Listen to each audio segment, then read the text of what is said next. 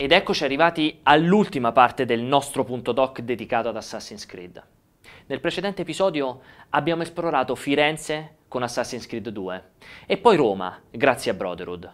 Ed ora è arrivato il momento di fare luce sulla chiusura di un ciclo narrativo estremamente apprezzato.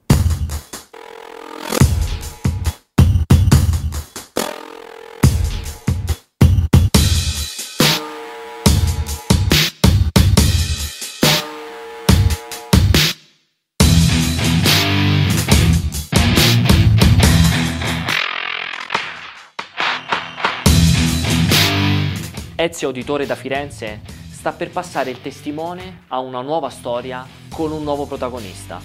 E ancora una volta il compito di traghettare la serie verso il suo futuro spetta a Desmond Miles. Siamo alla fine del 2010 e dopo il lancio di Brotherhood, Ubisoft Montreal si trova a dover affrontare il primo progetto realizzato completamente senza la guida di Jade Raymond e Patrice Desilets. Si trattava di un momento delicato per il franchise la trama era ormai entrata nel vivo e mentre erano già da tempo cominciati i lavori per quello che sarebbe diventato Assassin's Creed 3, il team di sviluppo aveva la necessità di terminare l'arco narrativo di Ezio e chiudere tutte le questioni rimaste appese con i precedenti episodi.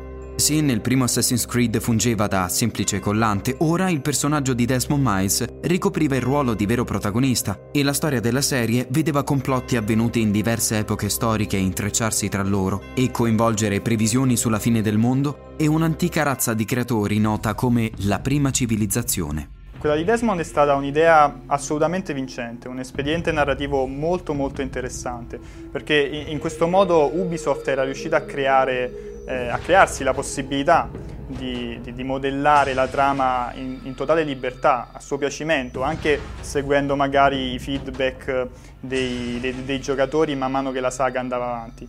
E allo stesso tempo era riuscita a creare un, un personaggio, a dare spessore a un personaggio che è semplicemente un ragazzo con i jeans e con la felpa, ma che comunque si è rivelato avere nulla da invidiare rispetto ad Altair ed Ezio. Sicuro di aver chiesto la cosa giusta? Lo conosco, conosco quel simbolo. Quello è un berretto frigio. Dopo il cliffhanger che chiudeva Brotherhood, c'era quindi bisogno di un episodio che non tradisse le aspettative dei fan. Nei piani iniziali di Ubisoft, un nuovo gioco dedicato a Ezio Auditore sarebbe dovuto uscire sulla nuova console portatile di Nintendo, il 3DS, e venne addirittura rivelato in occasione delle 3 2010, prima dell'uscita di Brotherhood. Intitolato Assassin's Creed Lost Legacy, questo nuovo capitolo avrebbe visto Ezio in viaggio verso Masyaf, la città dove si nascondevano le origini dell'Ordine degli Assassini. Il gioco non venne mai pubblicato, ma Ubisoft riutilizzò la sua storia e il concept di base per un nuovo capitolo su PC e console. Nel 2011 l'obiettivo del publisher era ancora una volta quello di lanciare il gioco in tempo per le festività natalizie e così per rispettare i tempi la casa produttrice affiancò al team di Montreal altri suoi 5 studios sparsi per il mondo. Sotto la guida del nuovo direttore creativo Alexandra Masio, Assassin's Creed Revelations uscì come previsto a novembre e venne nuovamente accolto da ottime vendite e pareri generalmente positivi.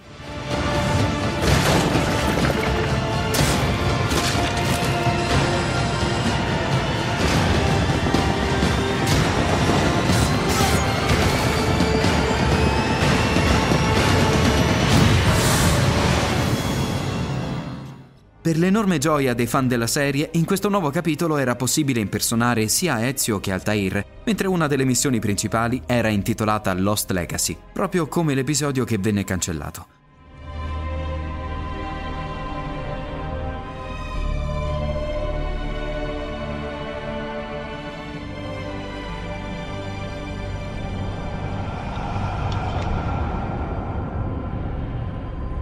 Assassin's Creed è un'altra mm, di quelle etichette che ci ha dato molte soddisfazioni nel tempo, in quanto è riuscito probabilmente sempre rinnovandosi eh, a dare nuove emozioni ai giocatori e perciò possiamo confermare che da un punto di vista commerciale, quantomeno, eh, è cresciuto costantemente nel tempo. Revelation a tutt'oggi è il titolo della saga più venduto.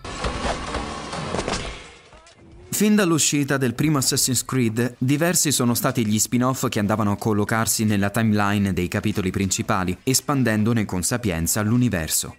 Dopo Altair's Chronicles, su Nintendo DS e mobile viene pubblicato anche Discovery, un action 2D con protagonista Ezio Auditore. Tra le altre cose, il titolo utilizzava la fotocamera di iPhone e DSi per inserire il volto del giocatore nelle locandine dei ricercati. Su App Store è poi il turno di Assassin's Creed Multiplayer Rearmed, una variante della modalità multigiocatore di Brotherhood, in cui fino a quattro amici possono sfidarsi in battaglie strategiche con visuale dall'alto.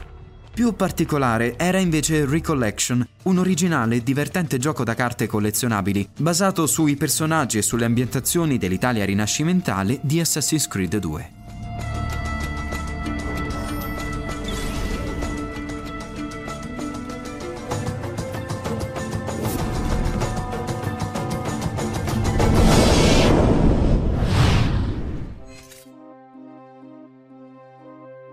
Ma il franchise si è spinto ben oltre il mondo dei videogiochi, vedendo l'uscita di fumetti, romanzi e cortometraggi animati. Dopo l'esperimento fatto con Lineage, il ramo di Ubi Workshop aveva infatti realizzato altri due film, sebbene stavolta non vennero utilizzati attori in carne ed ossa. Ascendance era ambientato prima di Brotherhood e utilizzava uno stile illustrato simile a quello di un fumetto, mentre Embers raccontava gli ultimi anni di vita di Ezio Auditore successivamente a Revelations, ma in questo caso si trattava di un vero e proprio film d'animazione in 3D.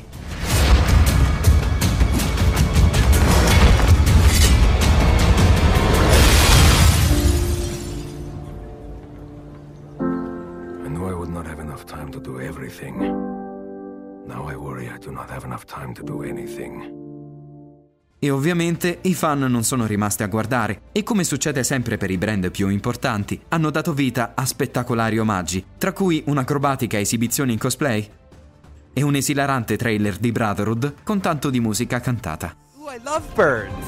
Not at the burden, people die everywhere. People die. Target doesn't die. He's fine. Target sends horsemen to die. Nonostante l'universo espanso di Assassin's Creed fosse apprezzato dagli appassionati della serie, in qualche modo riusciva a soddisfare la loro fame di nuovi capitoli della serie, era evidente che tutti stessero aspettando ormai con ansia il nuovo capitolo della saga principale.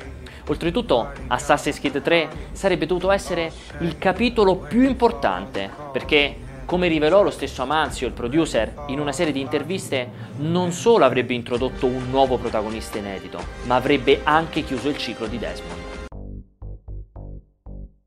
I lavori di Assassin's Creed 3 ebbero inizio già nel 2010, subito dopo il lancio del secondo capitolo, e vennero portate avanti in gran segreto mentre sugli scaffali dei negozi arrivavano prima Brotherhood e poi Revelations. Ad occuparsi del progetto non sarà però Amasio, bensì Alex Hutchinson. E in occasione dell'annuncio, Ubisoft dichiarò che si trattava del titolo più ambizioso nella storia della compagnia francese, sia per budget investito che per quantitativo di persone coinvolte. Ma nel gennaio 2012, mentre il publisher francese si preparava al grande annuncio, una fonte interna al team di sviluppo rivelò le prime indiscrezioni sul nuovo periodo storico. Quello che seguì fu un effetto domino che rovinò i piani di Ubisoft. Nel mese di febbraio, un dipendente della catena Best Buy diffuse un'immagine promozionale del gioco, mentre Game Informer pubblicò un banner pubblicitario in cui un nuovo assassino si trovava al fianco di George Washington. Era ormai chiaro. Assassin's Creed 3 sarebbe stato ambientato nel XVIII secolo, durante gli anni della Rivoluzione americana, mentre il nuovo protagonista era il nativo americano Connor Kenway.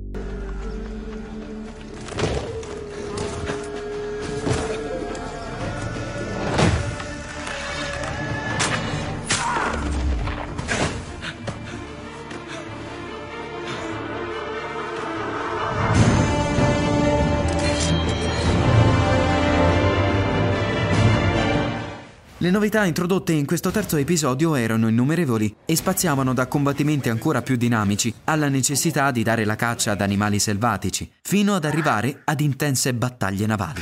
Anche il motore di gioco era un'evoluzione di quello precedente, ora denominato Anvil Next, in grado di portare il gioco ad un livello superiore, sia dal punto di vista grafico che dell'intelligenza artificiale.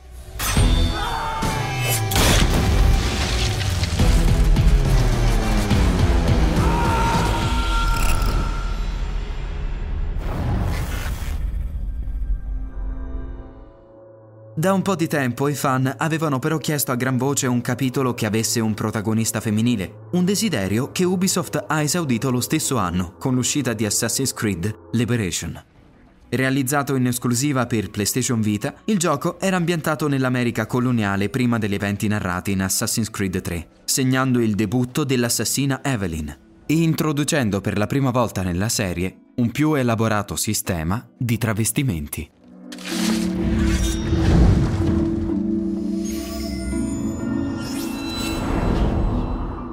Sia Liberation che Assassin's Creed 3 sono stati pubblicati da Ubisoft nell'ottobre del 2012.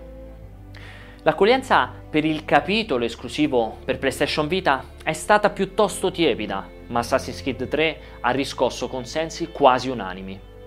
Per molti critici si tratta della conclusione perfetta di tutto quanto raccontato fino ad oggi, nonostante alcune limitazioni di gameplay che continuano ad affliggere la serie. Il franchise creato da Patrice Desilets e dagli studi di Ubisoft Montreal era inizialmente pensato per essere una trilogia e ora ci troviamo davanti ad un futuro sicuramente interessante ma allo stesso tempo molto nebuloso. Non sappiamo dove ci porteranno le menti creative alle spalle di Assassin's Creed, ma una cosa è certa. Gli assassini di Ubisoft hanno lasciato un segno indelebile nella storia dei videogiochi.